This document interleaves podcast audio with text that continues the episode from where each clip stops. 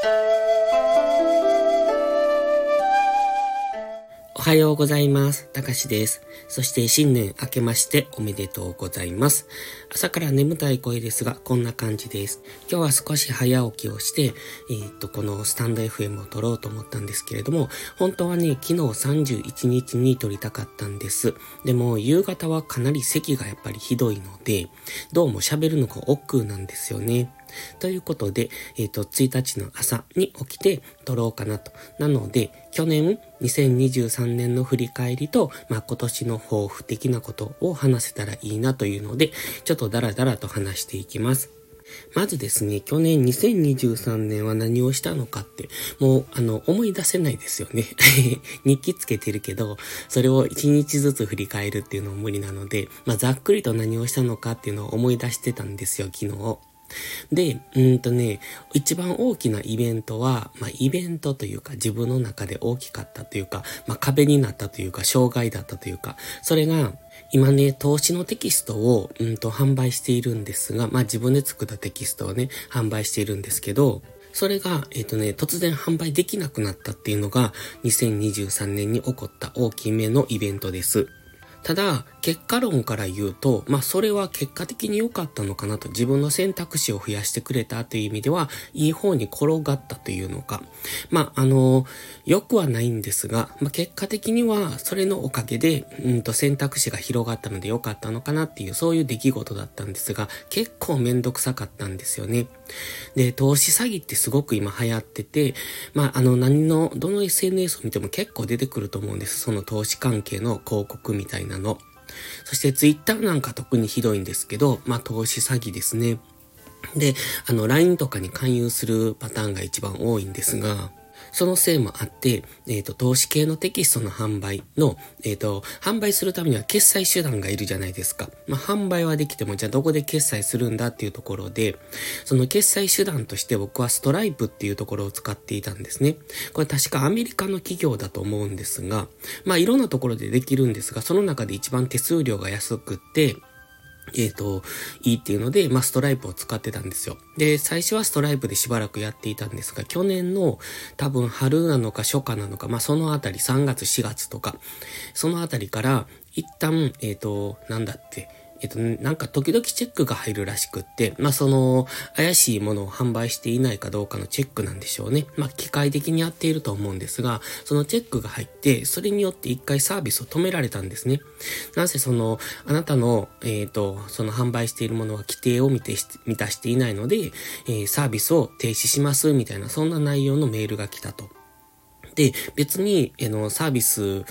えっ、ー、と、その、違反をしているわけでも何でもなくて、僕としては、あの、普通の販売をしているんですが、まあその投資系というところで向こうの何かに引っかかったんでしょうね。まあその関係で、まあそういう、あの、連絡が来たので、最初異議申し立てを何回かしていたんです。かなり怪しいんですが、一応日本語で対応してくれる人がいて、まあ外人なのか日本人なのかわからない。そしてちょっと返答の仕方も微妙だなというような、そういう日本語を返してくれるんですが、それでも最初の担当者は、えっ、ー、と、その、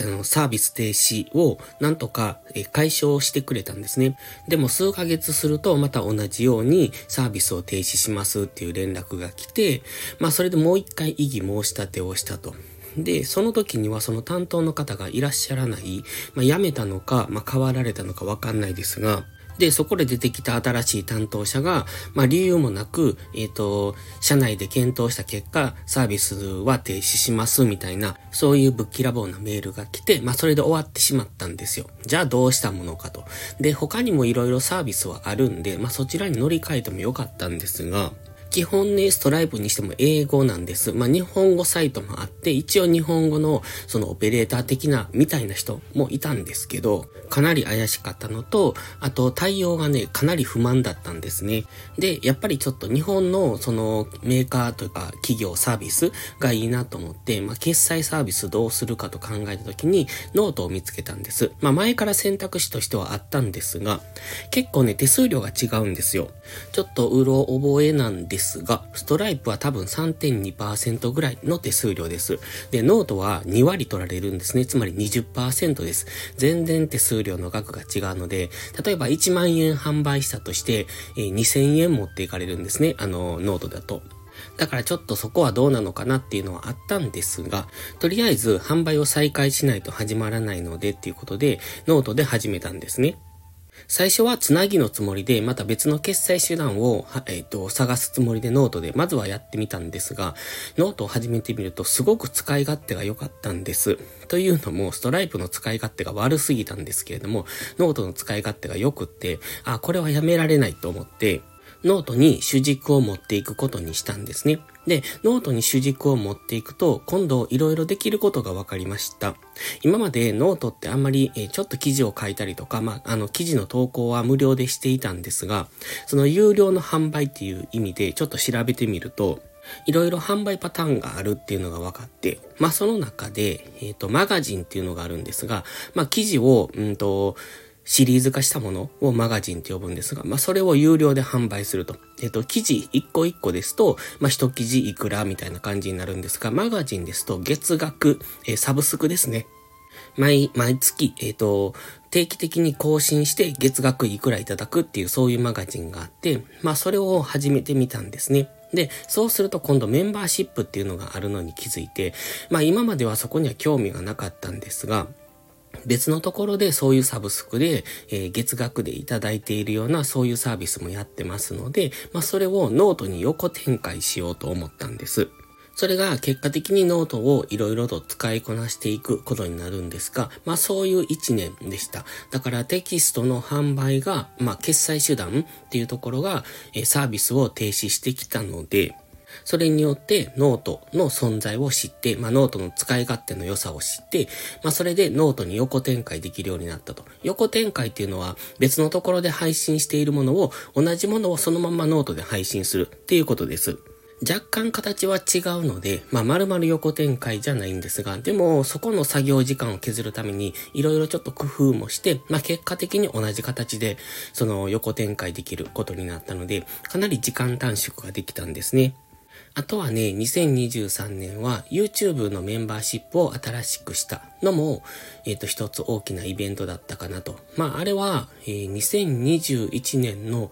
うん、11月ぐらいから始めてると思うんです。だから丸2年ぐらいだと思うんですが、まあそろそろちょっとやり方を変えようかなと。まあ当初一旦立ち上げようと思ってやったものだったので、まあどこかでやり直さないといけないなと思ったけど、そのやり直すのが結構めんどくって、あの、一回全部、うんと、その途中で料金を変更することは当然できないので、一回全部やめて、新たに立ち上げるみたいな形だったので、一旦区切りをつけようと思って、その区切りをつけて、2023年の、えっ、ー、とね、冬ぐらい、11月からだったかな、その辺から新しくしております。だから YouTube のメンバーシップに関しては、まあ新しく立ち上げ直してまださほど期間が経っていないというところですね。1ヶ月、2ヶ月、2、3ヶ月っていう感じです。このあたりが2023年の大きなイベントだったかなと思ってます。あとはね、えっ、ー、と、本当に地道に、地味に地味に毎日コツコツコツコツやっていた、そんな1年間でした。で、2024年はどうするかですが、まあ、基本的にはコツコツやっていくっていうところには違いはないんですね。だからま去年は有料投稿の方を頑張ってた、そこを主軸に動いていたんですが、今年はもうちょっと違うところに軸を置いていきたいなと。まあ有料投稿をコツコツ頑張るのはいつもと一緒。まあ基本的にね、ほっとけば何でも挑戦するやつなんですよ。その現状維持をしながら、その中で新しいことを見つけて、えっ、と、新しい挑戦をしていくっていうのを、あの、放っておいてもするので、特に毎、えっ、と、毎年、抱負とか、意気込みとか考えることはないんですね。で、まあ大体、あの、何かしらやると。で、去年もそうやってやってるし、まあ一昨年も何かしらやってるし、一昨年、一昨年は、えー、っとね、有料投稿を始めたりとか、YouTube のメンバーシップを始めたりとか、まあなんせ毎年毎年何かしらはやっているんですね。なので今年も、うんと一応思っていることはあるんですが、ちょっと申請が通らないとそれが始められないので、今のところは現状維持ですね。まあその中で配信方法を書いたりだとか、まあそういうことはしていこうと思っているんですが、まあ12月ぐらいからちょっと無料投稿の方にも力を入れている。まああの、今まで手抜きしていたってわけじゃなくって、そちらの方により力を注いでいるって感じですかね。だから今までは有料投稿を、まあ、今年、まあ、去年から、いや、去年、おととしか、2022年から有料投稿を始めて、まあ、そちらの方を充実させようということで、まずはコンテンツの充実を考えていた。それが、えっ、ー、と、この2年間ぐらいですね。そして今、ある程度軌道に乗ってきたというか、まあ、方向性が出てきて、わかり、えっ、ー、と、方向性がわかりやすくなってきたので、まあ、それを維持しながら、その中で、うんと、えー、軌道修正というか、ちょっとずつ改善をしていくっていうのが、2024年になってくる。それとは別に、無料投稿の方を、もうちょっと、えー、力を入れていきたいかなと思っております。とは言っても、それが難しいんですよね。最初有料投稿を始めた時に、無料投稿と有料投稿の境目っていうのをどうするのかと、どこで線を引くのかっていうのがすごく難しくって、まあその辺が最初のうちはね、結構ダブっていたんですよ。ダブっていたというか、え似たような内容になってしまっていたので、まあそれをどうするかっていうのを悩んでいたんですが、まあそれも2023年、2022年3年のこの2年間の悩みだったんですが、まあ今回、今年、もし無料投稿頑張っていくのであれば、その辺のラインがまた曖昧になってくると困るので、そういう頑張り方はしないと思うんです。まあちょっとあの、まあどこでやるかっていうのはまた別として、今 YouTube は現状維持かなと。YouTube はもう本当にコツコツ動画を上げていくのがいいのかなと思ってます。僕のサムネイルとか結構シンプルで、なんか、うんともっとあの分かりやすいサムネにしましょうみたいなのが YouTube から連絡が来るんですね。まあ来るっていうか定期的にみんなに送っている連絡、まあ機械的に送っている連絡が来るんですが、まあでも、うんと結構基本的にはサムネ詐欺っていうのは好きじゃないので、あまりしたくないと。まあでもそれでもちょっと目立ちたいのでっていうことも思うんですが、まあ、えー、基本的にはコツコツと継続していくのがいいのかなと。まあそれが自分の性に合っているのかなと。あんまりその、そういう派手なのも好きじゃないし、まあ基本的には不器用だし、えっ、ー、と、あんまりそういうのが上手くないというか、えっ、ー、と、得意じゃないというか、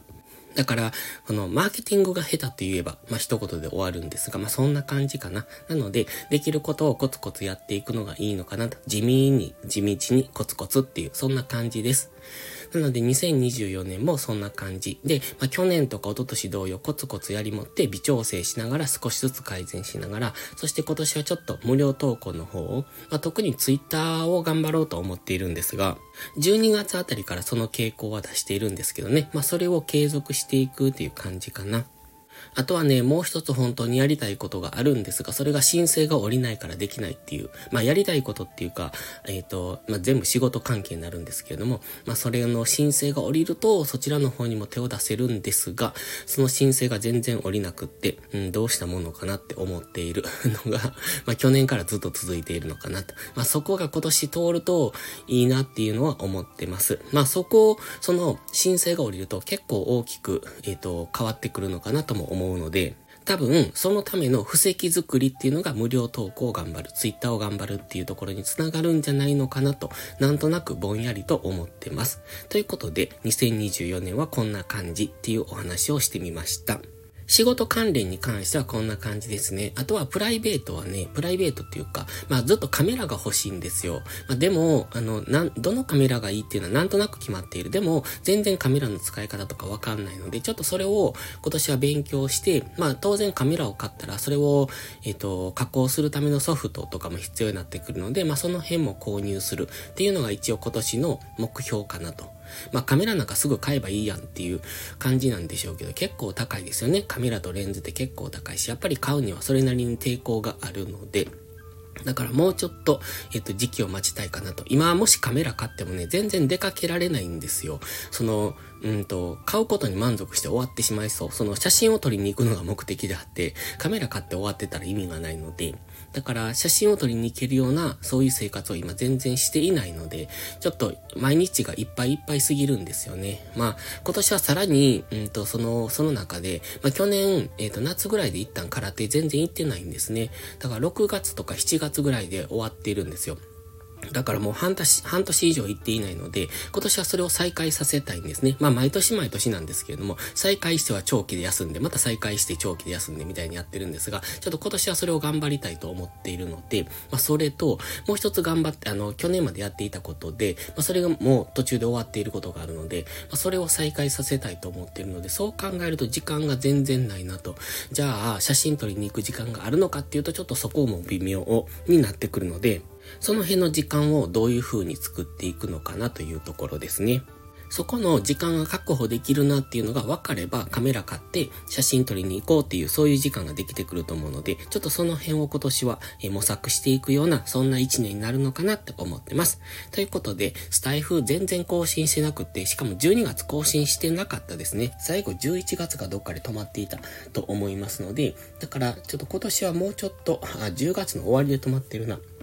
もうちょっと更新はしたいんですが、やっぱり咳が出るとどうしても話したくなくなるのと、毎日毎日同じことの繰り返しなので、喋ることないんですよね。本当に毎日これをしたっていう、それしかなくって。午前中は SNS 更新しているし、午後からは農業しているし、で、えっ、と、多分夕方、えー、夕方夜っていうのは、まあ去年はジョギングを始めたので、まあ今年もジョギングを継続するんですが、それプラス空手になってくると、本当に時間がなくなるので、そして同じことの繰り返しでしかないので、多分ここで話す内容ってこうやってたまに今考えていることとか、まあ最近、えっ、と、こんな考え、こんなこと考えてますよみたいな話をするんですが、まあそういう考えていること、それを発信するぐらいしかないのかなと思ってます。まあそういう意味では何か思いついたとか何か新しいことを始めたっていう時に記録的にここで声で残していくのはありなのかなと思いますが、まあ基本的に日記に書いたりしているので、うん、じゃあ声で残す意味ってあるのかなとか思ったり、まあ残すんであれば定期的にちゃんと自分の考えていることを発信していく方がいいと思うんですが、うん、そんなに毎日毎日新しいことを思いつくわけでも新しいことをやっているわけでもないので、なかなかここを更新するのは難しいかなと思ったり、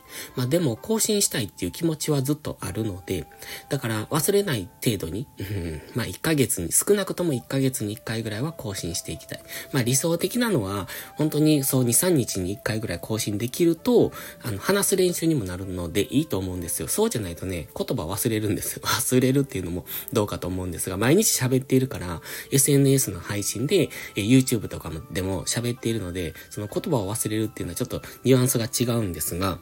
いつも話していると、そのいつもの配信っていうのは決まったことを喋っているので、その考える量がうん、少ないというか、慣れてくると考えなくてもできるじゃないですか。なん、なんでしょう。何に例えるというのかな。例えば車の運転をするときに、最初教習所に行っていたときって、すごいあっちも見たりこっちも見たりしないといけないし、あん、あっちも考えたり、そして手元ではこんな操作をしないといけないみたいなことを、いろいろ頭の中で考えながらやっていたと思うけど、今だったら、例えばですよ、スマホ見ながらでも運転できるぐらい、そのくらい余裕になっているじゃないですか。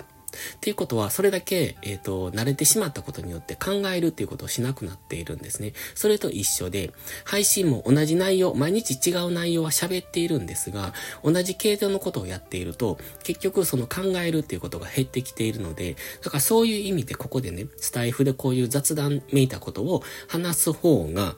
頭を使っていくのでいいのかなと思うんですよ。まあそういう意味でいろいろ、その頭の体操じゃないけれども、あの、ここで喋っていくこともやりたいなと思いつつ、でも、咳ひどいし、鬱陶しいなと思いながら、いつもやっているので、だから咳が収まっている、その億劫じゃない時ですね。咳が出てると喋ること自体が億劫になってしまうので、まあそうならない時に少しずつ収録していければいいかなっていうのも、今年の、えっ、ー、と、目標の一つに上げておきます。では、そういうわけで、こちらここまで聞いていただける方いるのかどうかわかんないですけれども、しかもスタイフってもう全然あの使っていないので、視聴していただけるとは思ってませんが、今年も1年よろしくお願いします。